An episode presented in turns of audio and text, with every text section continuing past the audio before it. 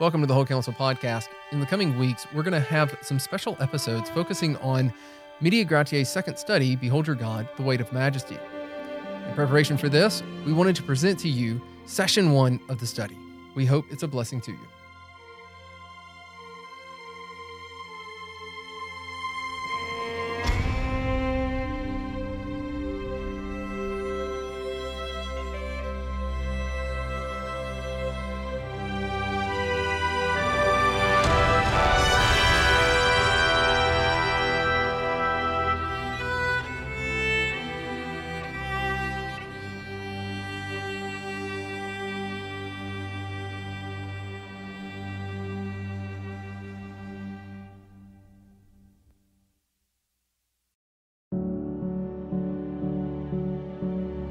Today we are in Edinburgh, the capital of Scotland, to talk about one of the most revered and controversial figures in Scottish history, John Knox. The architect of the Protestant Reformation in 16th century Scotland, Knox was denounced by queens and church councils, shot at in his own home, enslaved upon a French ship for 19 months, and hunted throughout much of his adult life. Yet his impact upon his homeland is unquestionably unparalleled. Knox has been described by one Scottish historian as the most excellent man our country has produced. Yet, not all appreciated his religious convictions then or now. Today, over four centuries after his death, Knox is still a controversial figure. I am standing in the magnificent structure of St. Giles Church, where Knox pastored, just a few blocks from the Edinburgh Castle on the Royal Mile. Edinburgh is a city full of monuments to great men. Yet we begin the account of John Knox's life here because he is buried in a parking lot beside the church. Very little is known of Knox's early life. Even the date of his birth is difficult to pin down, falling somewhere between 1505 and 1514. He was born in Haddington, about 20 miles east of Edinburgh. John Knox's father was a farmer, and his mother died while he was a child. He attended university and was ordained as a priest in the Roman Catholic Church in the year 1536. He was a papal notary or a church lawyer. However, Knox was not destined to remain in this position for long. In 1543, he left this post and began tutoring two boys whose fathers had both embraced the teachings of the Protestant Reformation. Now, Knox taking this position seems to indicate that he too was beginning to rethink spiritual matters. Like most of the early reformers, John Knox doesn't give us much detail about his conversion. We do have a few significant hints. One is found at the end of his life. On his deathbed, he asked his wife to read to him from the Gospel of John, chapter 17 and verse 3 he described that passage as the place where he first cast the anchor of his soul.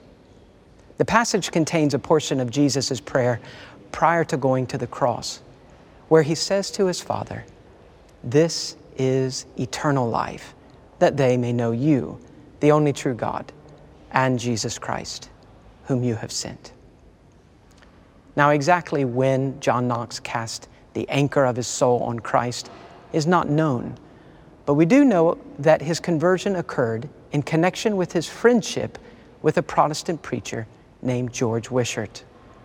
George Wishart was a young man who, in 1538, fled to England, fearing for his life after teaching the Greek New Testament to his students. He remained there for six years, studying at the University of Cambridge. In 1544, he returned to Scotland and preached with great effect. Knox and Wishart became close friends. And Knox often accompanied him when he preached. In fact, after an assassination attempt on Wishart, Knox acted the part of a bodyguard and followed him about armed with a two handed broadsword. Sadly, their friendship was short lived. But for that part of the story, we must travel north to the city of St. Andrews.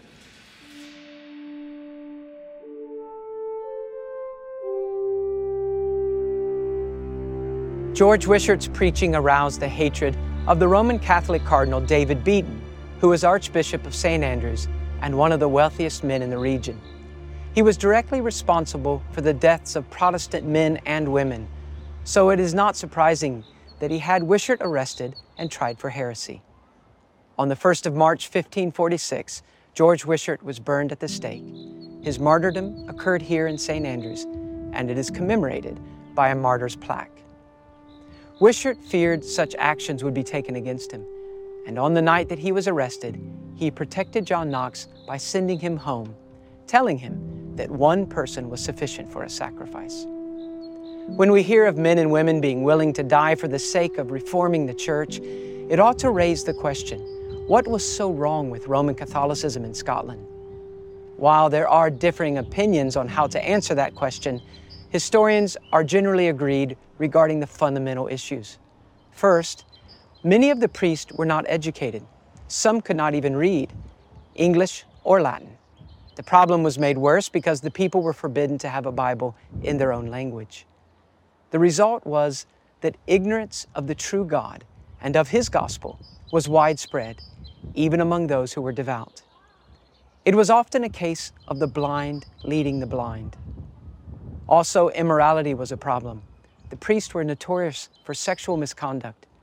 Cardinal Beaton himself was known to have fathered nearly 20 illegitimate children. And many of the church leaders were characterized by extreme luxury and greed. Perhaps it was inevitable, given the fact that over one half of Scotland's wealth was in the hands of the Roman Catholic Church. But these were symptoms of a greater problem. The reformers were also concerned with the doctrinal errors in the Roman Catholic system.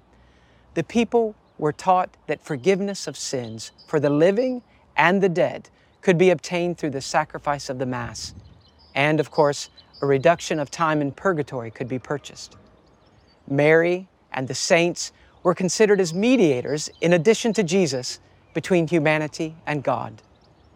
The Roman Catholic leadership recognized many of these problems, but their response was inadequate. They were reluctant to deal with the root errors, wrong views of God, the gospel, and the church. Instead, they attempted to cure the problem with a superficial change. And those who insisted upon a more thorough reform often met with violent resistance. In fact, in Scotland between 1528 and 1560, 20 people were burned at the stake for attempting to address these very problems.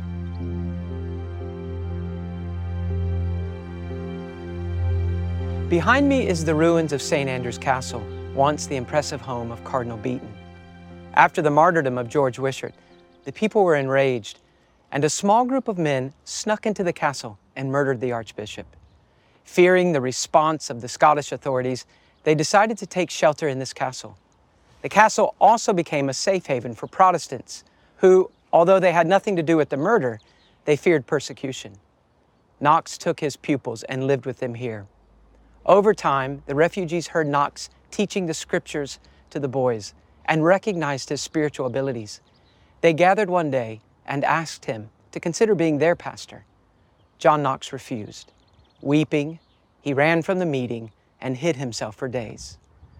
Why did this man, who so often appeared fearless, fear taking this position? It was because John Knox had come to know the truth about God. Remember that before knowing the God of the Bible, he was perfectly willing to be a priest.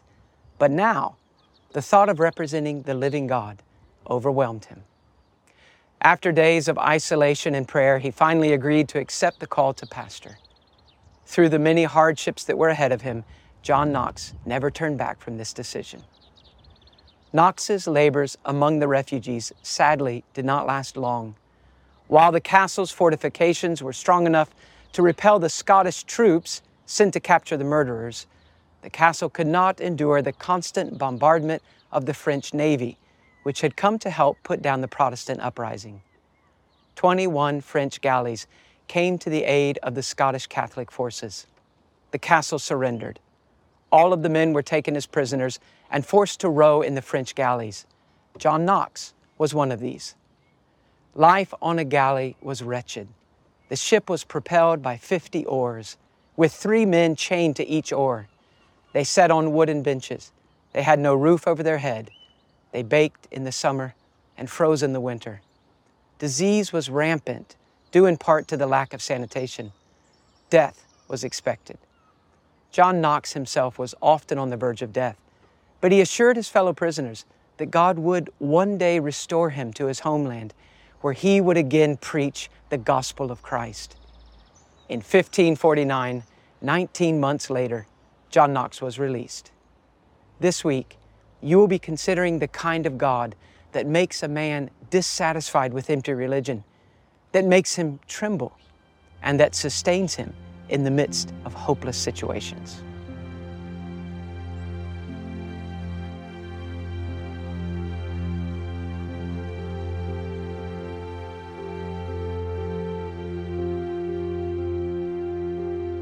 Last week we talked about King David and his determination to meditate upon, to contemplate the glorious splendor of God's majesty. After a week of studying God's attributes, we need to face the question how can truths like these be made practical in my life? The 17th century Puritan pastor Thomas Manton wrote this We do not meditate that we may rest in contemplation, but in order to obedience. And we would agree with a statement like that. Meditating on God is not merely for us to enjoy the rest of contemplation, it's meant to move us to obedience. But how do we get from the study, from the workbook, from the pages of Scripture to Monday morning? There's always a danger involved in a study like this where we're giving attention to biblical doctrine, which is important. But biblical doctrine becomes a destination rather than a road to a destination. Instead of being just important, biblical doctrine becomes everything. When truths are studied and understood and even emotionally appreciated, but not lived upon, they become stale and stagnant, like a river that has been diverted in its course and it creates a swamp. All the vitality, all the beauty of the river is gone. Knowing God can be the greatest adventure presented to us. But when we don't apply the things He's teaching us day after day, then we become disillusioned. Christianity becomes stale and stagnant. And the enemy comes alongside of us and he whispers to us and he says to us, I'm sorry to have to say this to you. While Christianity is a noble profession, well, this is really all Christ truly offers. And if you believe Him and the disillusionment settles, it's not that you quit Christianity altogether, but you do quit yearning, hoping, stretching. You begin to fill up again on the world. Perhaps we should stop and ask ourselves is that where we're at right now? Does the thought of 12 weeks of serious study of the attributes of God honestly seem to you to be a bit of a drag, um, just not really worth it? Now, the cure to this disillusionment is to get back to the life of a follower. Christianity is really not a student in a classroom in a desk, it's really a journey with the King. And each day He is revealing Himself to us, He's showing us where to walk. And each day we have the opportunity, by the great aid of the King, to respond wholeheartedly. We want to take the truths we are learning, dust them off with hard work, and make room in the life for application. Even if you have to use a pickaxe and a piece of spiritual dynamite, we cannot afford to allow the truths that God is giving to us to remain on the surface of life. One of the problems we encounter when we really get serious about applying these things is the issue of complexity.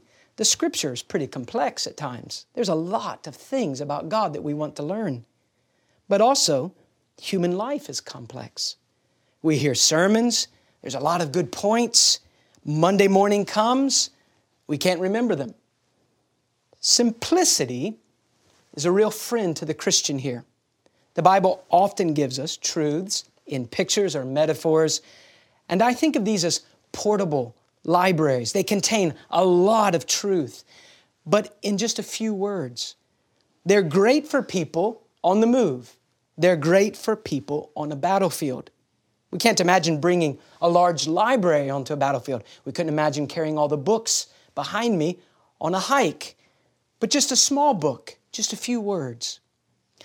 Today we're going to get help from one of the greatest pastors ever, Paul. Now, in Paul's New Testament letters, he helps us to understand what truths are there that are so significant for us. And not only what are they, but how do we bring them down into everyday life? In the first chapter, in his letter to the Colossians, Paul lays out some of the brightest truths about Christ's deity. This is what he says. In chapter 1, verse 15, He is, Christ is, the image of the invisible God, the firstborn of all creation. For by Him all things were created, both in the heavens and on the earth, visible and invisible, whether thrones or dominions or rulers or authorities. All things have been created through him and for him. He is before all things, and in him all things hold together.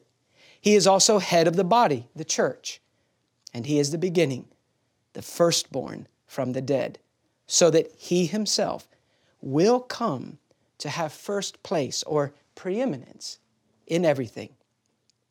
Now go back over just quickly that list. Paul says, Christ, your Christ, is the image of a God that is otherwise invisible. He is the firstborn or the heir of all creation. He created all things. He is sustaining and holding together all things. He existed before all things, and all things are for him. With regard to the church, he's, a, he's her head, the governmental head, the living head, representative head. He is also the firstborn from the dead. That is, he is the beginning of the great resurrection. And all of this, all of this godness is united to the human body and soul of Jesus of Nazareth in the person of God's Son for the purpose of that Son being preeminent, having first place. Where? Well, not just in the church, not just in Sunday morning services, but all across creation. After those heights, Paul expresses a very deep concern for this young church. He wants them to take the truths that he's just given them and to find in them courage and to be knit together in love around those truths and even to reach the riches that come only in a full assurance and understanding of the mysteries that are revealed through Christ. Paul sees the young church of Colossae as being in danger, and it's very strange the way he describes this in chapter 2 and verse 8. He says this See to it that no one takes you captive. Now, the word there is kidnap. See to it, he says. Now, that's a command. It's not just a suggestion. See to it, take great care, church, don't let anyone kidnap you. But he's not talking about Roman persecutors, Jewish persecutors. He's talking about false teachers who come in and say, I'm a Christian, but I have a, I have a little different slant on things. You need to add something to this Jesus for fullness of life. And Paul says that these false teachers are kidnapping Christians. Now, how do you prevent this? Well, Paul gives them some very practical counsel. In the two verses that precede that command, he employs four metaphors or four very simple pictures of what we might call Christian progress, Christian growth. And these are the pictures we're going to be looking at. We'll use them in the coming weeks in the workbook to ask ourselves are we really being very practical in the way that we're applying the truths about God? Now, the passage I want to call your attention to now is found in Colossians 2, verse 6 and 7. Let me read that to you. Therefore, as you have received Christ Jesus the Lord, so walk in him, having been firmly rooted and now being built up in him and established in your faith, just as you were instructed, and overflowing with gratitude. Let me sum it up. Having received Christ, you're to walk in those realities. That is, having been rooted in them, continue to sink roots into Christ. Now build a life with the truths of Christ and get yourself established in the faith, not in your own belief system, but in the great realities, the faith, the content of the Christian message that was brought to them through the gospel. And they're to do all four of those things, overflowing with gratitude. So these four metaphors walk, root, build, and establish, and doing all of that with gratitude. You can take this picture that Paul gives with a very specific application here to the Colossians, and you can back up from the passage and apply it to any of the truths that God gives us in the Bible. Walk in those truths. Root yourself in the truths. Build a life with those truths. Make sure you are established in those truths. And as you do that, let there be a gratitude that flows out. Well, we want to look at those four pictures, but really, none of them is the starting place. There is another starting place. It's in the statement that he gives before he describes them when he says, You have received Christ. That's essential.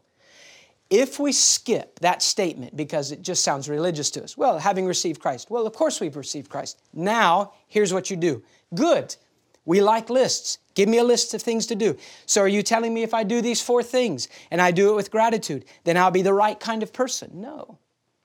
Having received Christ, you are able to walk, root yourself, build, and establish a life on these truths with gratitude. But what is it to receive Christ? If you skip this and you rush on to doing things, then no matter how hard you work at those four pictures, you will be disqualified in the end. So let's ask ourselves have we received Christ? Well, first of all, which Christ? Well, the Christ that he just described in verses 15 through 18. There are a number of Jesuses that are offered to us today. You can pick a Christ in a sense that fits you. But do you want to do that? Because if you uh, receive a Christ that is not the Christ that Paul is talking about, then it's all for nothing. So, have you received a Christ that is that magnificent? Have you met that person, the image of God, the creator, the sustainer? The reason for everything is that the Jesus you've received. Have you received him? Reached out by faith and grabbed hold? Everything you know of yourself handed over? Everything you've learned about him taken to yourself? It's not a perfect faith, perfect repentance, but it's real. In Colossians chapter 1, Paul talks about when the gospel came to them, how they responded. And he says this We give thanks to God, the Father of our Lord Jesus Christ, praying always for you, since we heard of your faith in Christ Jesus and the love which you have for all the saints, because of the hope laid up for you in heaven, of which you previously heard in the word of truth, the gospel, which has come to you just as in all the world also it is constantly bearing fruit and increasing, even as it has been doing in you also since the day you heard of it and understood the grace of God in truth. Now that's Paul's description.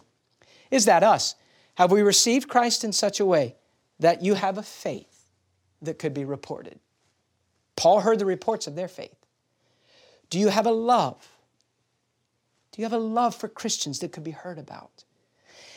Is there not a perfect, but a genuine and continual production of Christ like fruit in you? Are you being changed?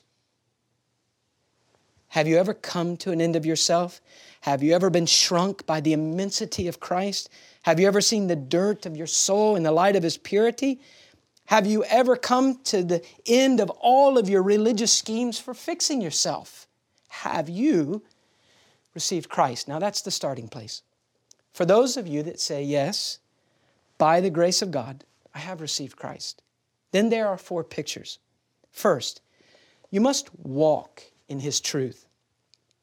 Every time we open the scriptures and God reveals Himself to, us, to us, we're going to have to make sure that we walk in those truths. We're going to have to walk in the truth of His, of his infinite character, of His all power, of His all presence. We're going to have to walk in the truth of His self existence. What does this mean? Well, two main things come to mind. Obviously, Paul is using a metaphor. He's not really interested in how many steps you're taking each day. We have our, uh, our devices on our wrist and we can count how many steps we've done and are we being healthy or not. But that's not what Paul's talking about, is he? What is a walk? It's a lifestyle. In other words, the countless common choices we make every day that we don't even think about. That's our walk. Not really the important choices, not really the very spiritual choices, just the normal stuff, the thousands of normal events that make up a life. If we don't take the truths that we're learning about God and bring them down into the common, unimportant, insignificant in appearance kind of choices, then our Christianity is only lived on a Sunday morning or in a quiet time. Walk also has the idea of a destination. The first century Christian was probably not getting up early to walk for his exercise. This is not a treadmill. What's the difference between a treadmill and a walk? Well, a treadmill is like walking, isn't it? You're going through all the same motions. It's not a lack of effort. A treadmill can require a lot of effort. There's a lot of sweat in that. And you're very diligent and you're there. It's not a lack of time. You're walking, you're walking. It's not a lack of footsteps. But the difference between the treadmill and a walk that Paul's talking about is the treadmill is what you do for self improvement. I'd like to be more healthy. I'd like to lose some weight. But Paul is talking about walking not for self improvement, but to arrive at a destination, to get somewhere. You have a definite destination with every single truth that God is going to reveal of Himself to you through the Scriptures. The destination is love love to God, love to man. To love God with all your heart, soul, mind, and strength. To love the person next to you like you love yourself. How are you going to do that? Well, you're going to have to take the truth of God's character. You're going to have to look at the weight of His majesty. And by the grace of God, you're going to bring it down into those everyday little choices so that the destination of loving is reached. Second picture roots, being rooted in Christ. Now, Paul is talking about a positional change. God took you out of Adam and put you in Christ. God took you out of the old life and brought you into the new realm. That's a positional change. You couldn't have done that for yourself. But if we take that metaphor, having been rooted in Christ, having been planted in the soil of Jesus of Nazareth, He's my life. It just makes sense that every day we sink down our roots purposefully into Christ, into the truths of God. We nourish our souls on God. Think about the table that God provides. He provides a table that you can come to no matter how poor you are. Isaiah 55 Ho, everyone who thirsts, come to the waters. And you who have no money, come, buy, and eat. Come, buy wine and milk without money, without cost. Why do you spend money for what is not bread? Why, and your wages for what does not satisfy? Listen carefully to me and eat what is good and delight yourself in abundance. You see the picture. The poorest believer can come again and again to the table, to the, to the feast that God provides, and sit at the table, can sink their roots again in God. The fact that you're having a hard time doesn't keep you from this table. Psalm 23, David says, God, you prepare a table before me in the presence of my enemies. There's a war going on. Battlefields are not normally a place where people set up nice banquets. You have an MRE, a meal ready to eat. They don't taste good, but they're portable and they last a long time. But God doesn't treat his soldiers that way. In the middle of the battle, there's a great table, Christ, the realities of God. They're yours now. And he feeds us even when everything around us is in turmoil. No room for excuses. Set the roots of your soul in these truths that you're going to be studying, or else it'll just stay in the area of concepts. If you don't do that, then you will sink the roots of your soul in something else, won't you? Junk food. It's like rushing out. You're late for work. Perhaps your wife says, I made you breakfast. You say, Sorry, honey, I can't make it. I'll grab something on the way. And it's always the same thing, right? A donut, cup of coffee, something that later you might regret. It's all right to do every once in a while for breakfast. You might even do it on purpose. But for the soul to neglect sinking its roots down in the truths of God and therefore having to find something to live for in the world, it's a dangerous thing. Rooted. Third, building up a life on this truth. God's work for us at the cross, it's the foundation. So we're not going to add to the foundation no matter how diligent we are. You're not going to make yourself more acceptable to God. You're not going to earn His love. But He does give you truths like bricks, and you are to build by His help on that foundation. We are not allowed to face God at the end and say, God, we're very grateful. You gave us a wonderful foundation. And God looks at the life. And what did you do? Did you work outward? Did you work out your salvation with fear and trembling? Oh, no, Lord, I just appreciate the foundation. But I gave you all these truths. Did you build on them? No. Every area of the Christian life, as we study these things about God, these perfections, you're going to have to build something with it. Think about your own life as an individual, your leisure thoughts. They tell a lot about us. Not what we think when someone's requiring us to think. We're at work, we have to think about work. But what happens when you're off work? No one's clamoring for your attention. Where does your mind drift to? Do you build a godly thought life with the truths that you're learning about God? What about your words? Are they being built on these truths? What about your list of don'ts? Or more importantly, your Christian list of do's? Are they being affected by these truths? Every area of the personal life. Then there's family. The plans that I have for my children or grandchildren, the way I treat my spouse, the way I respond to my siblings or to my parents. We usually do this based on what we see around us. If we grew up with a certain pattern in marriage as children, now we tend to, we tend to reproduce that. But what if we were to take the truths that we're learning about God and instead of going and buying a marriage book, we took the character of God and by the grace of God, we brought it home and like bricks, we built a marriage with these. And it changed us. The workplace. How does a Christian look different than a non Christian? The church. Objective truths of God become part of our living experience when we take them like stones or bricks and we build our life with them. Now, let me ask you a question. At the end of 12 weeks, will there be a new construction project in your life spiritually? I don't mean will it be complete and perfect, but will it be there? Or will it just be a pile of bricks that you have from another church study? Good intentions, they're, they're never enough. Not in Christianity. A fourth picture being established in His truth. Now, this is the idea of maturity, established. You are established in the faith, in that great body of truth that came to you in the gospel, which is contained in this book. We need to take the truths of God that we're studying and we need to become mature in them. We've got to get firmly established. We've got to grow up in our Christian thinking. We're not to be tossed about like a wave James says. We're not to be like children, easily diverted off course. How does that happen? Well, we have to study. We study the fine print of Scripture. We get to know God from every chapter of this book.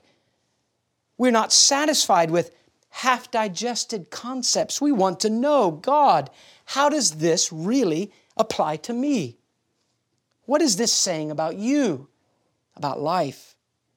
So we try to get to the bottom of these great truths and we follow them out to their conclusion until they're part of our lives. Hebrews chapter 5. Hebrews is a book about maturing and persevering, about being established, not tossed about. The young Christians in that day from a Jewish background were being tempted to go back. Jesus plus the rituals of the Old Covenant. And so the book of Hebrews was written to call them forward. Christ is enough. Christ alone. In chapter 5, at the end of that chapter, the writer tells us that there are some people that never really progress in spiritual maturity because they don't apply the truths that they're learning and they never get good thinking. They're always a bit confused. They ought to be beyond milk, but they're still with the milk. They ought to be beyond the basic topics, but they can't get beyond the basic topics because they haven't applied what God said previously. It's the person, Psalm 111 tells us, that applies the Word of God that really understands God. To be mature in every truth that God reveals about Himself, in every attribute, to refuse to be childish in any of them, to be anchored, to be clear. I don't think we could say that the Western church is known for spiritual maturity. We kind of stumble back and forth, chasing after the newest fad that will fix us. But Paul tells us we need to be mature. Finally, we're to do these with an overflowing gratitude. So imagine a person. They take the objective truths of God that they're looking at, they see these attributes, and they bring them home. They, they try to understand them. They do their workbook. They try to walk in them and build on them and sink roots down in them. They try to get mature, anchored souls in them, but they're not happy and they're not grateful. And God is not pleased. It is impossible to really progress as a Christian without gratitude. Now, for the unbeliever who holds Jesus Christ at a safe distance, what they feel is a safe distance, every truth you learn about God in the scripture is a terrifying reality, isn't it? You know the statement that Paul makes in Romans 8 if God is for us, who can be against us? Have you ever thought that you must flip that statement? If God is against you, what does it matter who's for you? Well, you begin to study God and you see who He is. It's a terrifying thing to think that that is the God that I'm holding off. That is the God I'm at war with. But for the Christian, every one of these truths this is my God, this is my King, this is my friend, my Savior, my Father.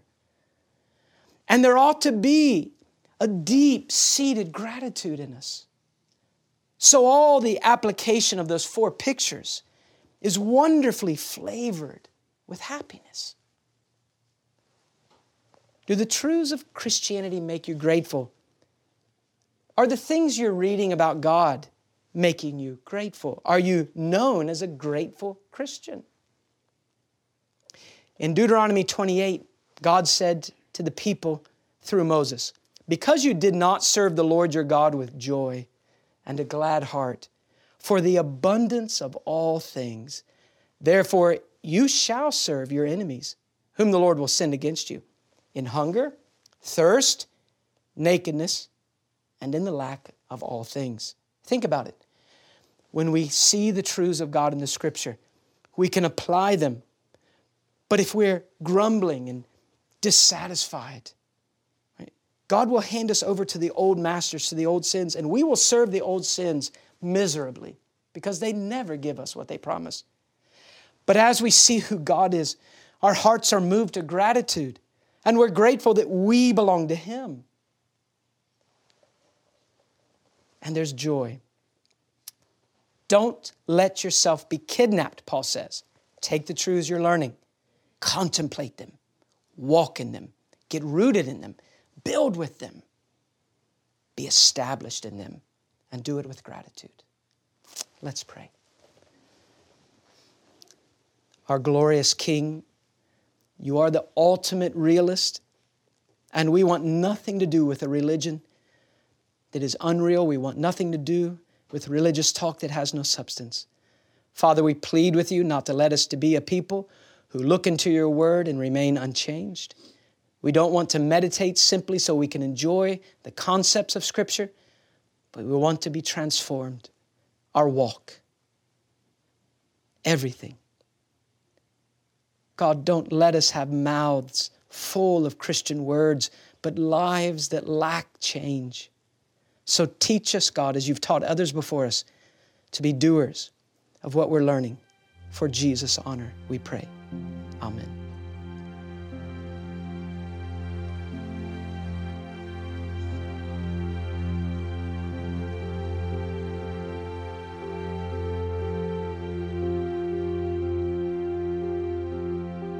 To say that God is self existent is to say that He is the uncreated creator of all things. Everything we know in the universe has been created by God. He alone is not from someone else. So a child will ask, Well, who made God?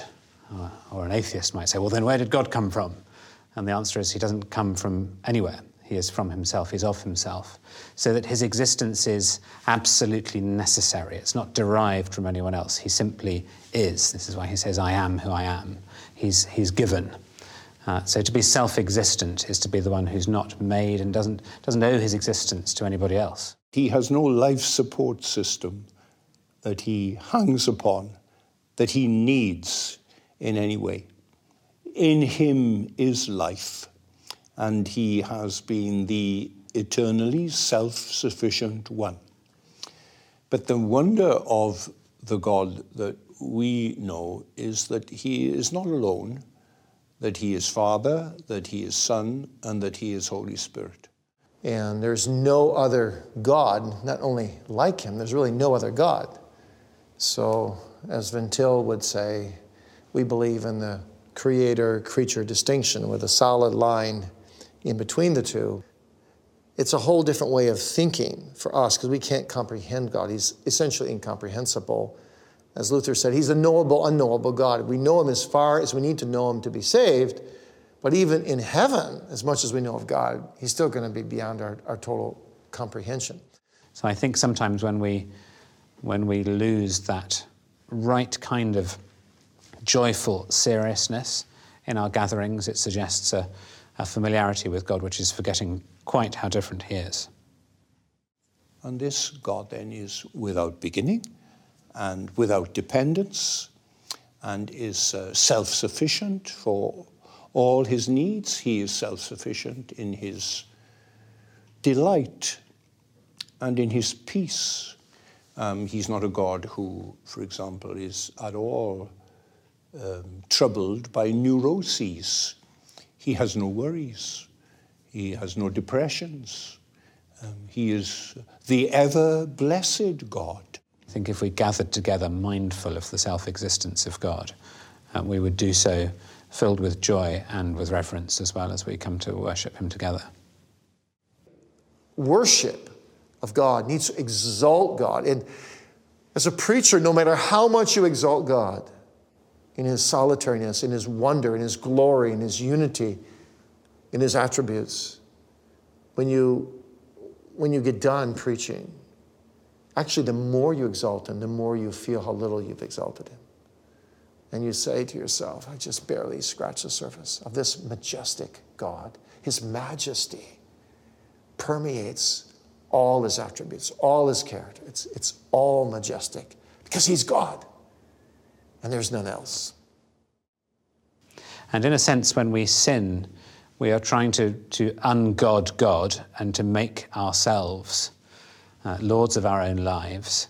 And we're forgetting the fact that we are from Him. So, for our spirituality, understanding the self existence of God is very important because it just reminds us of the greatness and the difference of God and how different He is from us, and that humbles us.